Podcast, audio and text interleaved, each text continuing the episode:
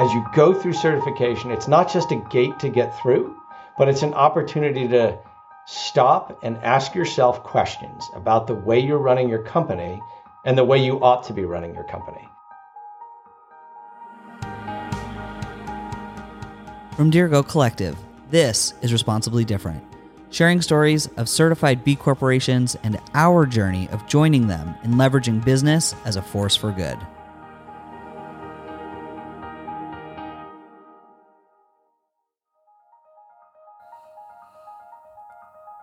Welcome back to another episode of Responsibly Different. If you're tuning into this podcast, odds are pretty good that you care deeply about our planet and taking measures to protect it. We talk a lot on this show about supply chains and sourcing. But have you ever thought about the carbon footprint of your favorite conferences or business travel? Well, our guest today certainly has, and he's got a pretty epic solution for you. Eric Zimmerman shared with me his journey towards sustainability in his own life and how it ultimately led to his founding Trip Zero.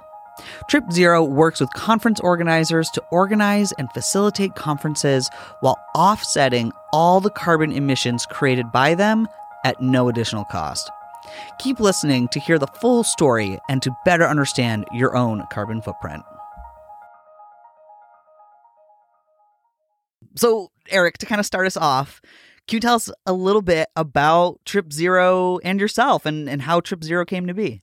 Sure. No, uh, happy to do it. And thanks for, you know, thanks for having me today. I appreciate it. I've been looking forward to this. In fact, I was I was listening to your earlier podcast with Vital Farms this morning and uh, and really enjoying it. So I can recommend that to your listeners. So Trip Zero is a, we're a, a, company in the travel business that uh, primarily focuses on big conferences and events.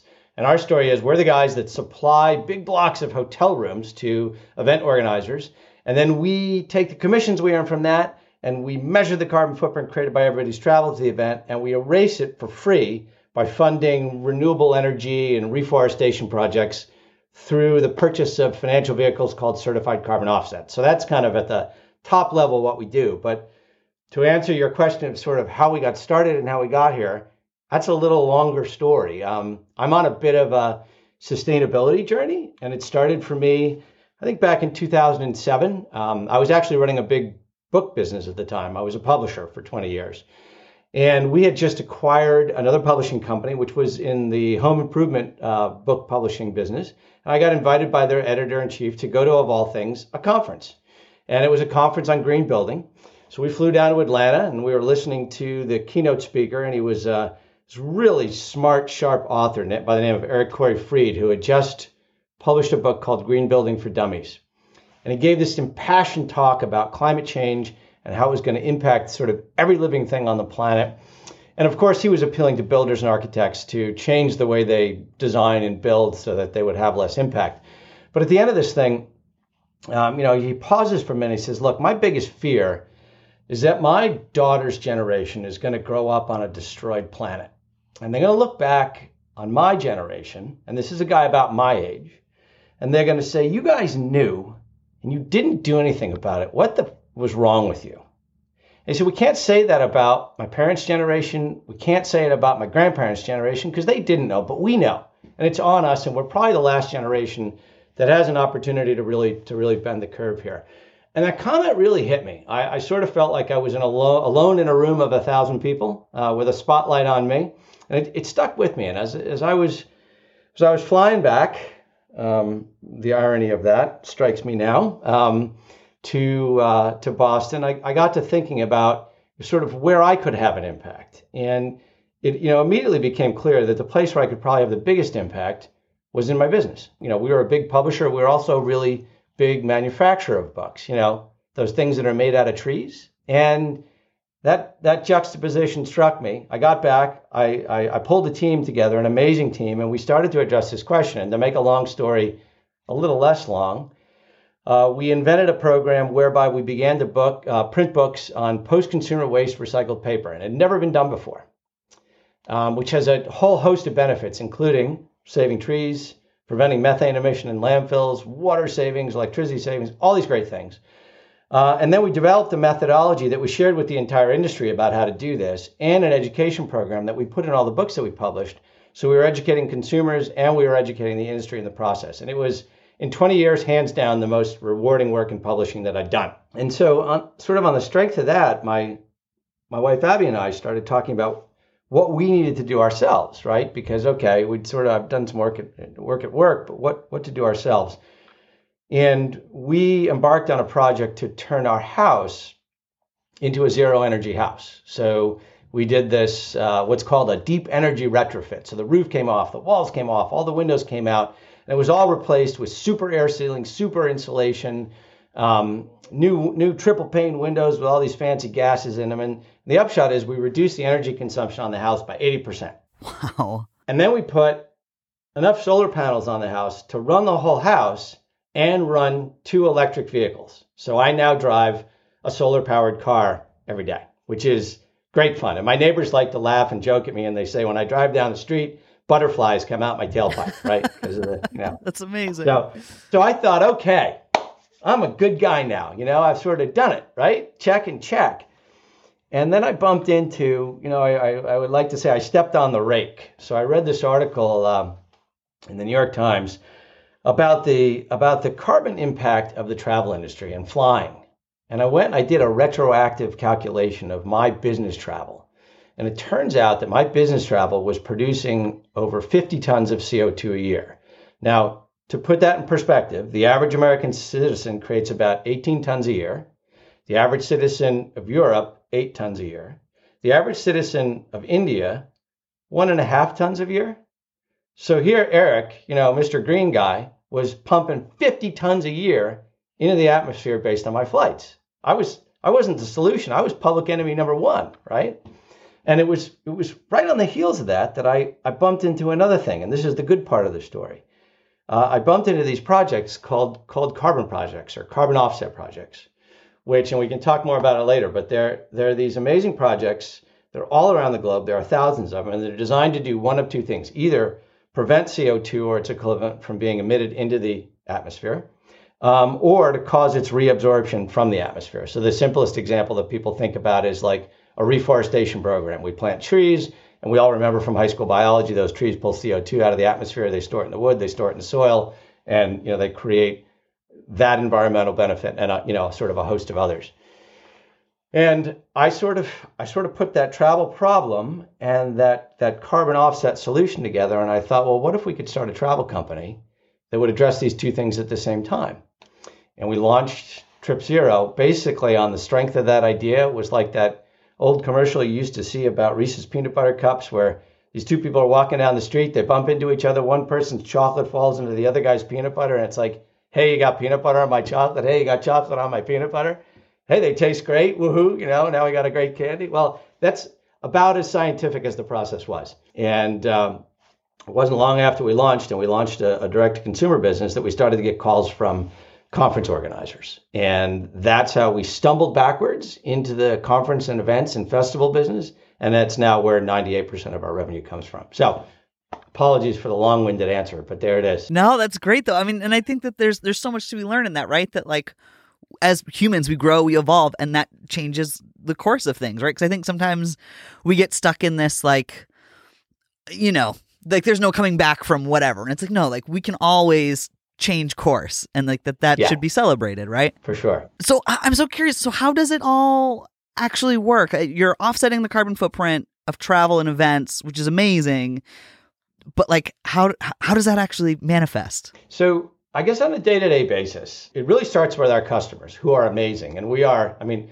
every every business loves its customers, but we are extraordinarily fortunate here because Trip sort of self-selects for an amazingly cool customer set, and and they're not monolithic. So we serve everything from super buttoned-down conservative finance conferences that you would never expect to have this be issue number one on their plates to we do one of the biggest reggae festivals every year out in California and everything in between. We do green building conferences, renewable energy conferences. We do a conference on on the law surrounding workers' compensation benefits. I mean, it's it's an incredibly varied group, but the customer base is all really cool and either the event organizer or the organization or their attendees or all three of those are dialed into the fact that when they get on a plane they're creating a lot of pollution and that's a big problem and by the way Globally, it's about eight. Travel is about eight percent of the global CO2 emissions, and it's it's among, if not the fastest growing source of emissions in the world. So it's a big problem that we're hearing more and more about. And it's getting bigger. So these event organizers they want to address that problem, and and to sort of sort of scale it for you, we serve events that are as big as twenty thousand people, but a typical event for us is let's say 500 people, and they're going to a to a let's say Philadelphia you know, from all across the country for a few days to attend a conference. And an event like that, between everybody's flights and hotels, will produce north of a million pounds of CO2. Wow. And sounds like a lot, but what is a million pounds of CO2? So imagine it this way. If that conference organizer, you know, uh, the tanker trucks that carry gasoline to your local gas station? Mm-hmm. All right. If that conference organizer pulled six of those up in front of the conference and lit them on fire during registration, that would be the carbon equivalent of everybody's flights and hotels there. So it, it, it's it's a pretty ugly image, and it's it's it's an enormous impact. So what we do when we're when we are contracted by an event organizer is first and foremost we go out and, and we source hotels for the attendees. So, you know, anytime you attend a conference, there's always that link they send you. Hey, book the ho- you know book the conference hotel. You're going to get a great deal. We're those guys, and uh, you know our attendees wind up paying anywhere from 20 to 30 percent less for the hotel than they would if they went and you know booked it on an online travel agency or booked it direct. So then we build these beautiful, and I, am not the guy who build them, so I get to say they're beautiful. We build these beautiful websites for the event organizers, which become the travel page for that event, but they also contain a lot of content about carbon offsets and how the projects work. And so we're educating people, which is a really important part of our mission, about the about making responsible choices in travel and how this event is doing a great job at being responsible as it relates to everyone's travel footprint. And then, of course, uh, we take the attendee or the traveler list and we run it through a horribly sophisticated computer system that calculates everyone's carbon footprint to get there.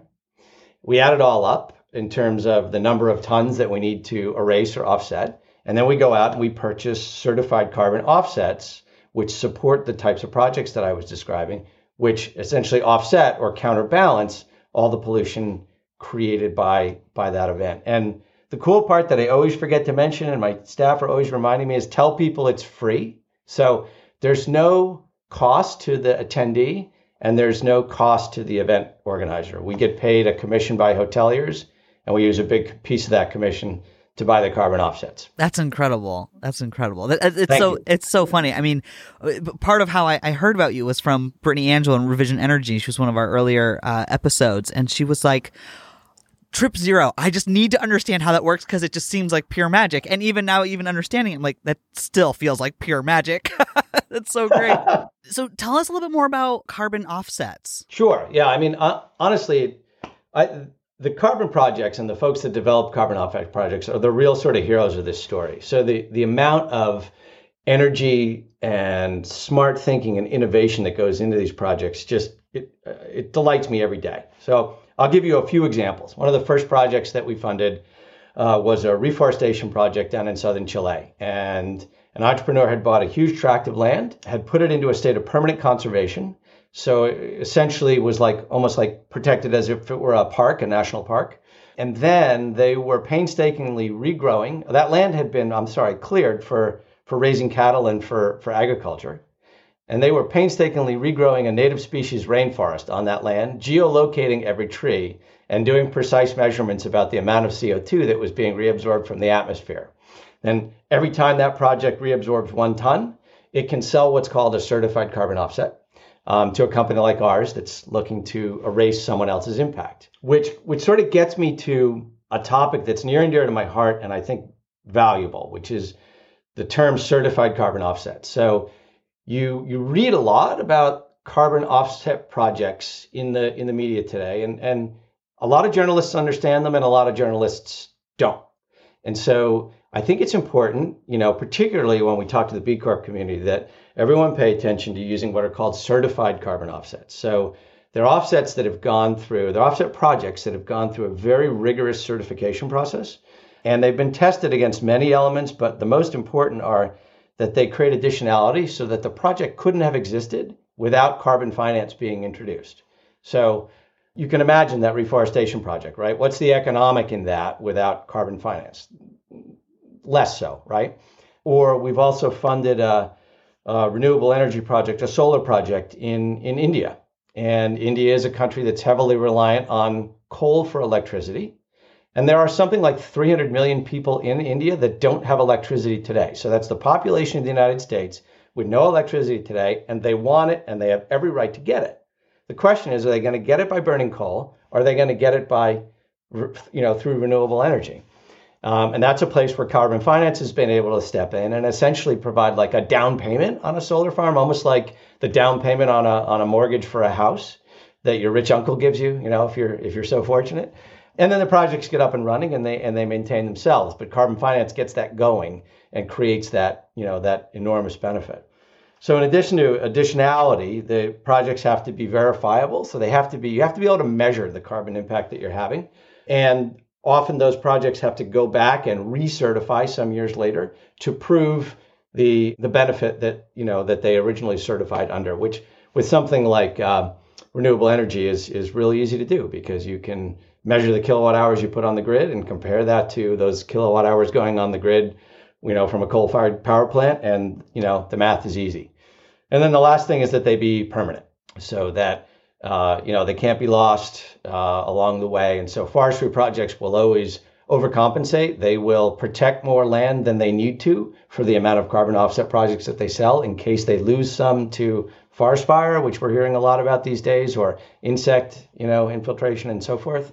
But you know, on the other side of the ledger, if you take methane out of a landfill and you burn it and turn it into electricity, there's no going back. You've eliminated that methane, you've turned it into electricity. It's another type of project that we fund, and, and the effect is quite permanent. So, certified carbon offsets are what we use, and it's a really important part of the sort of overall picture. I'm curious if, if with that, if there's any like cautionary tale for B Corps or, or folks looking for certification where I know a big part of the BIA is you know, do you offset your carbon footprint or da, da, da, whatever, right? And there's like, I mean, a whole sea of options out there where businesses can select, oh, I want to offset this much by XYZ, whatever.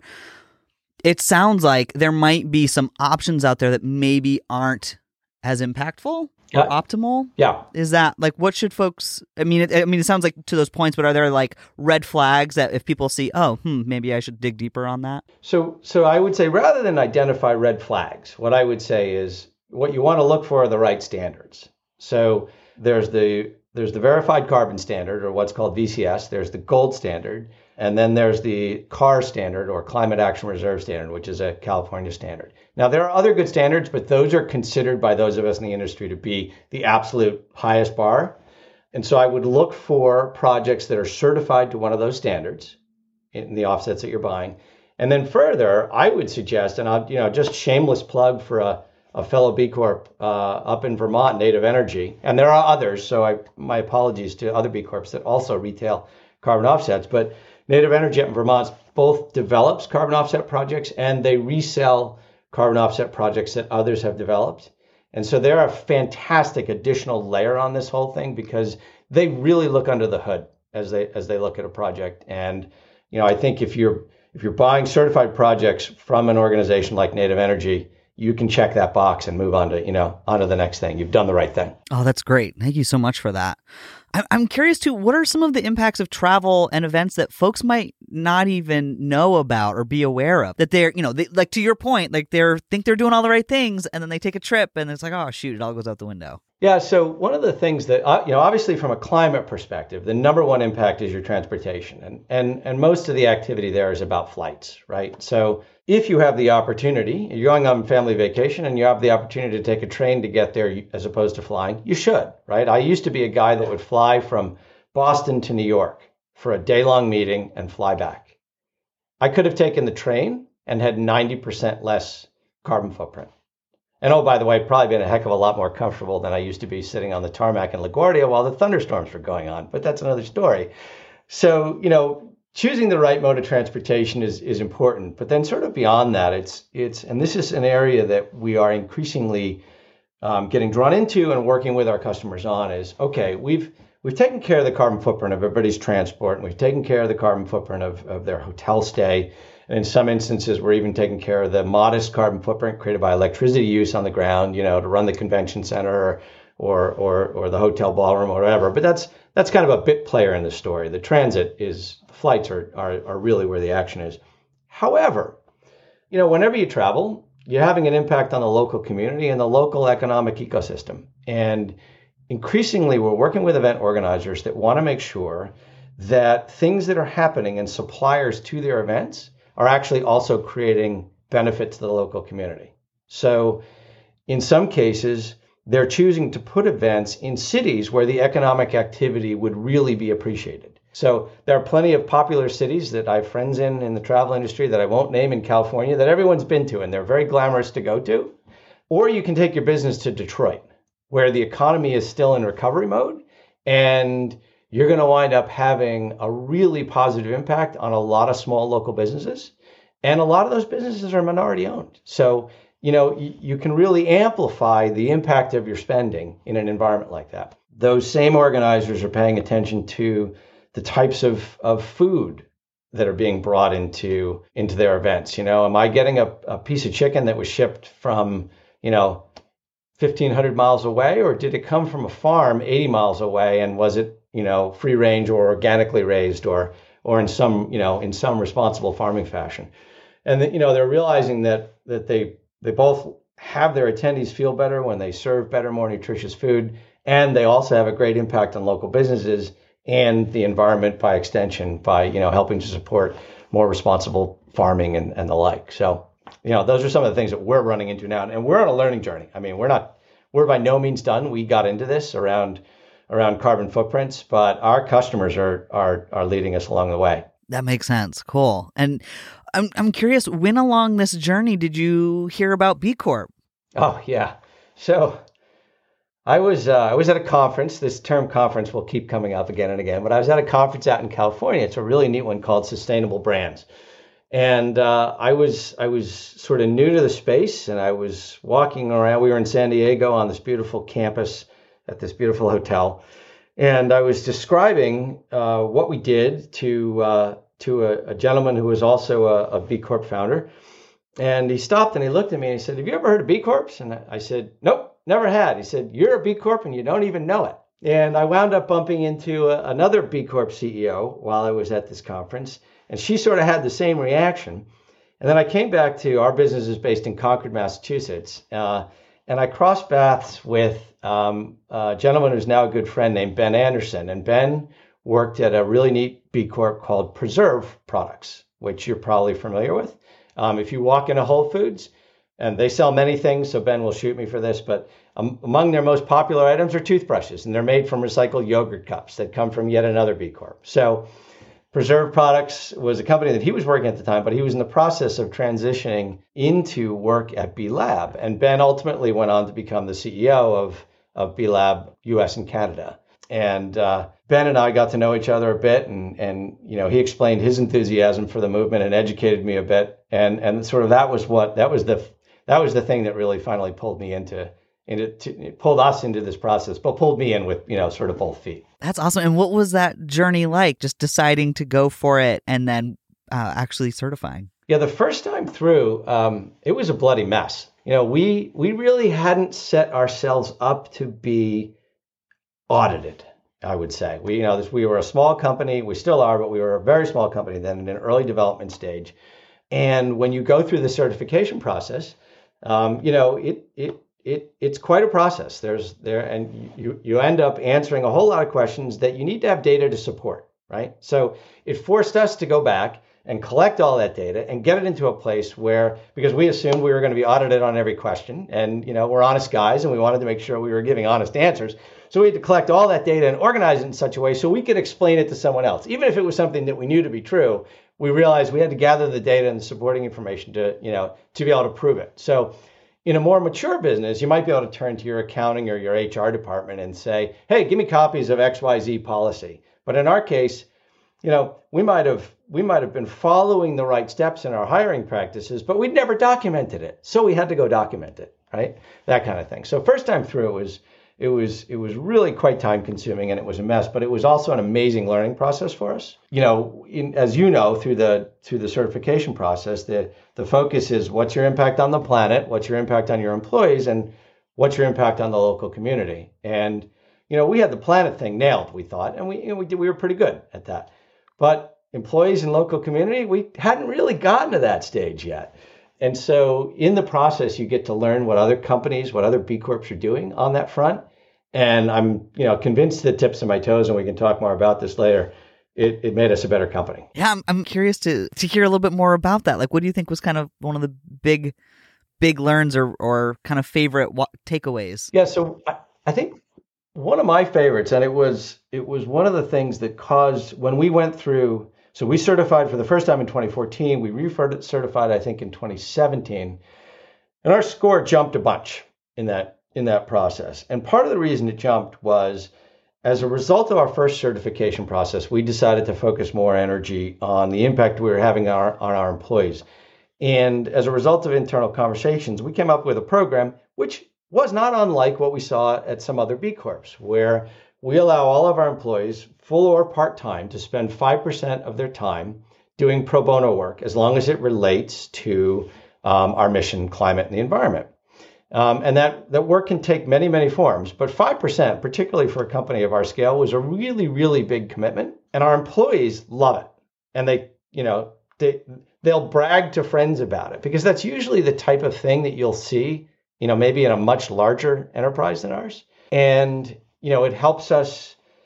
It helps us in recruiting. It helps us in employee satisfaction, and but more importantly, it helps us. It helps the helps the communities that we wind up and the and the and the organizations in the communities that our that our people wind up working with. So that's a sort of that's one of my favorites, um, and it also in our recertification process happened to be worth a lot of points. So it was a big part of what helped our score go up. And then we tried to get a little better in a lot of areas, but that that type of work really moved a needle for us. That's awesome. And speaking of recertification, I, I think you're either currently in the throes or, or recently just recertified. How how was how how ha- has recertifying gone in comparison to like the first time you certified? Like, is it more challenging or was it a walk in the park? Yeah.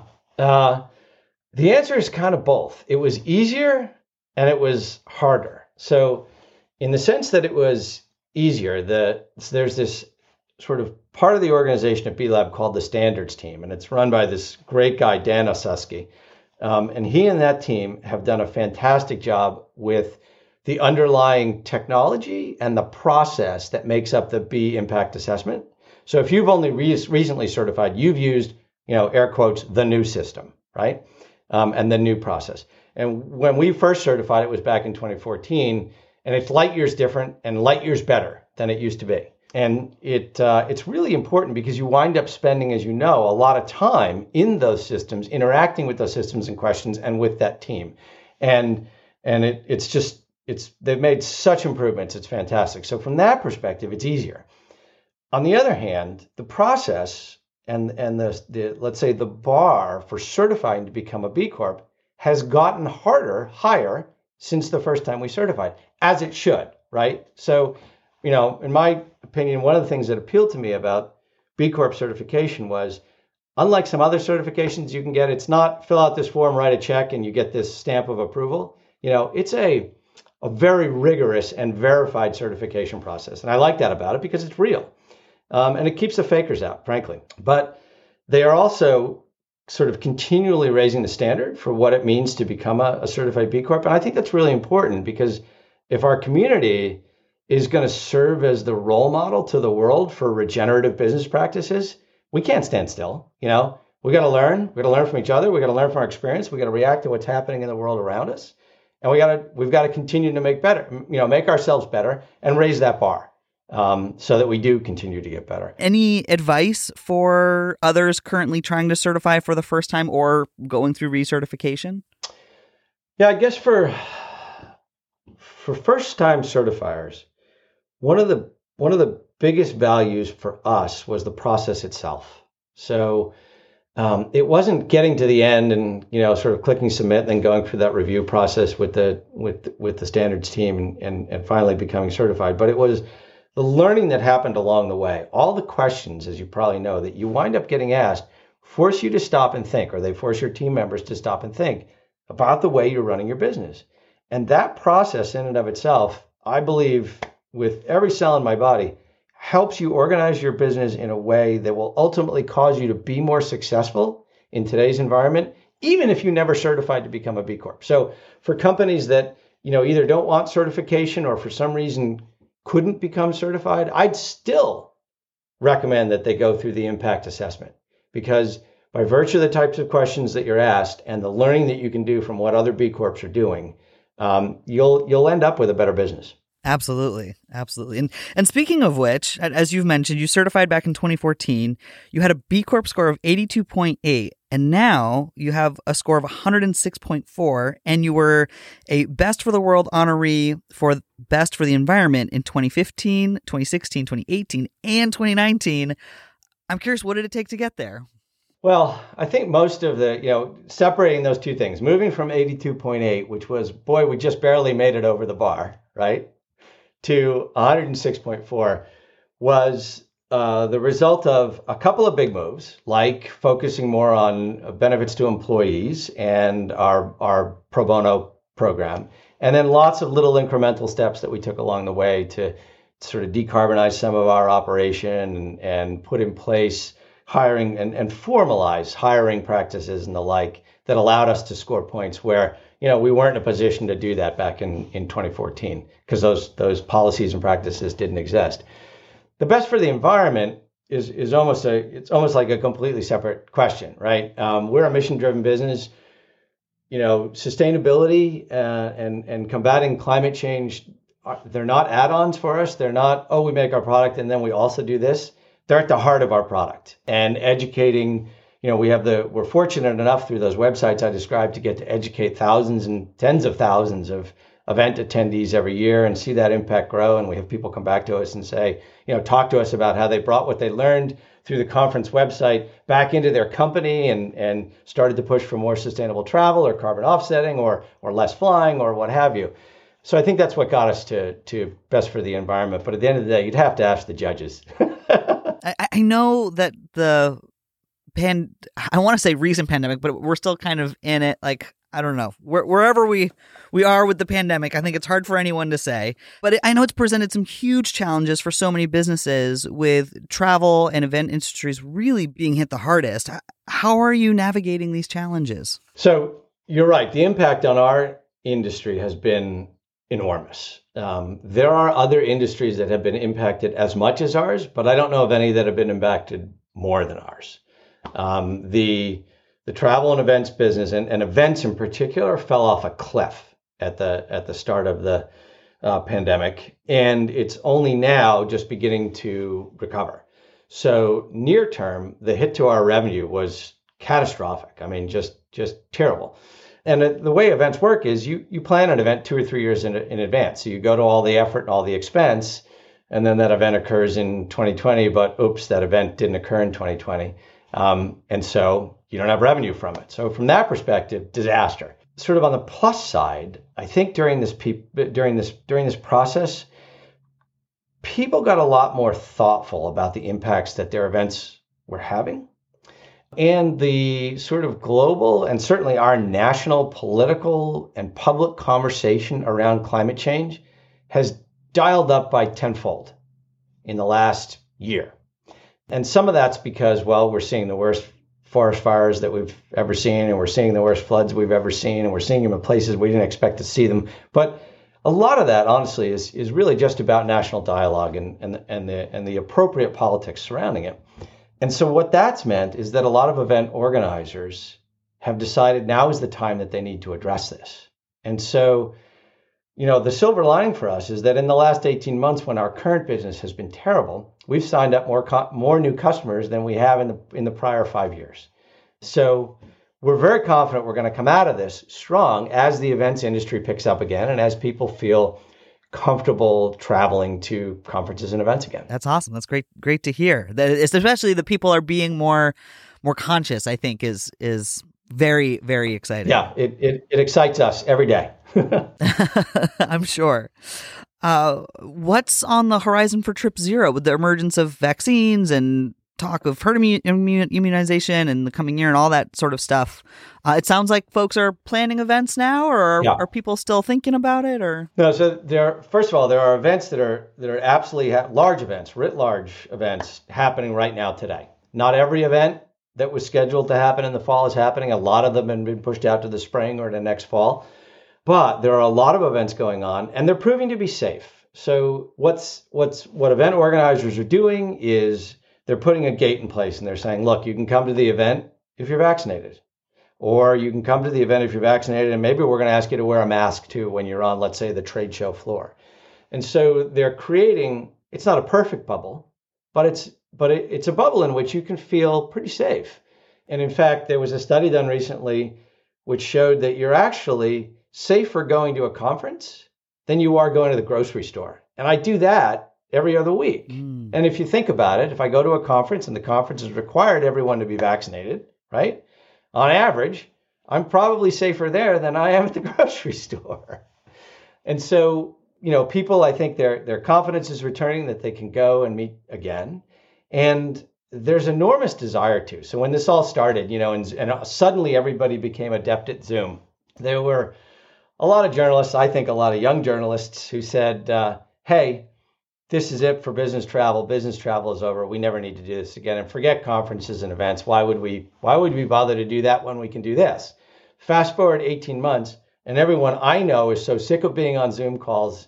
You know, they're ready to jump out their window, and they're dying to get back in person with people because it turns out if you want to build rapport, you know, the kind of rapport that helps you build your career or find new customers or you know, learn new things. That stuff happens in person. So people are dying to be back in person, which is part of the reason that I think now so many people are actually back at events.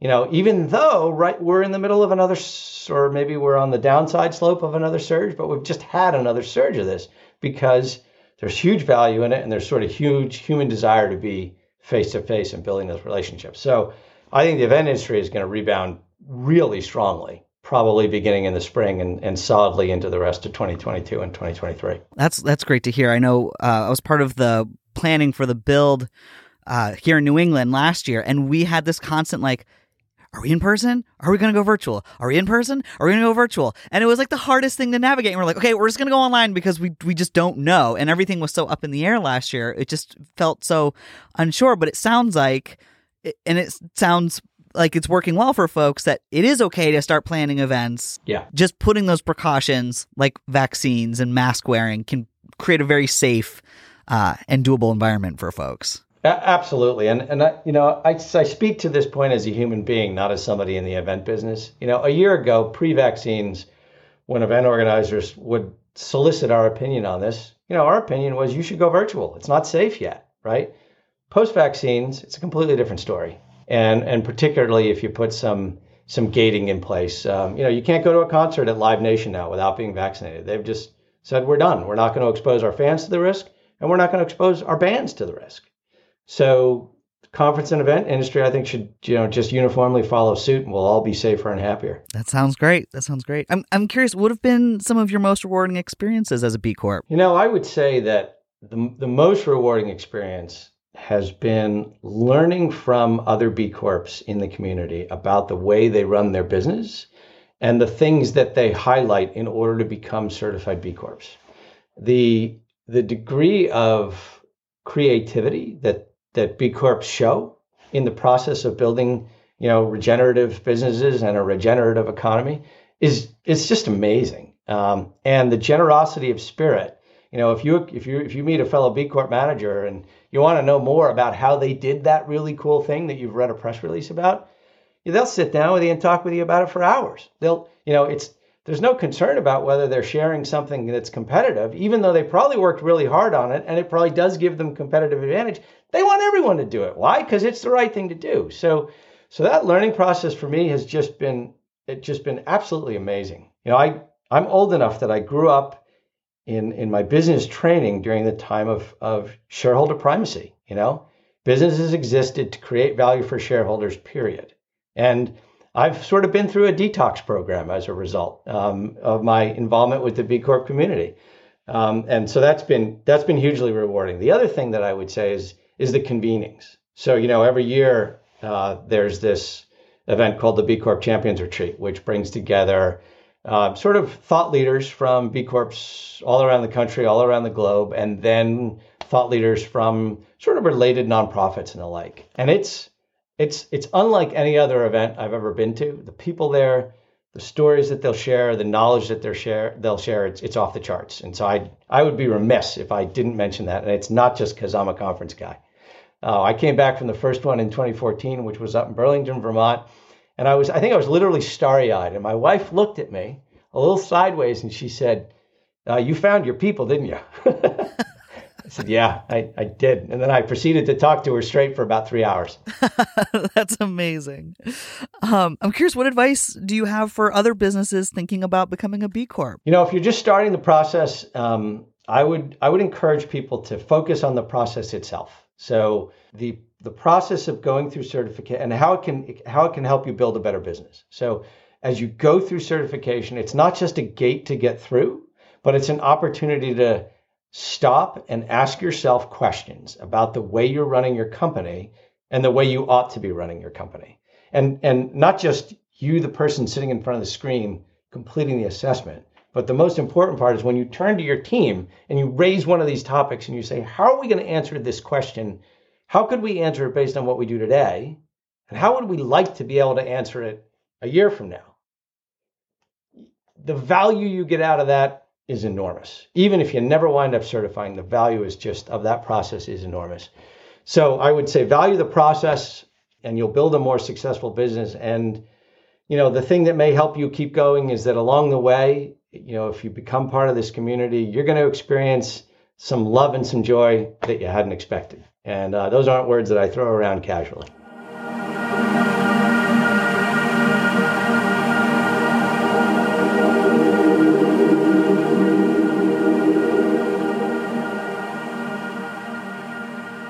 time to level up through action and impact.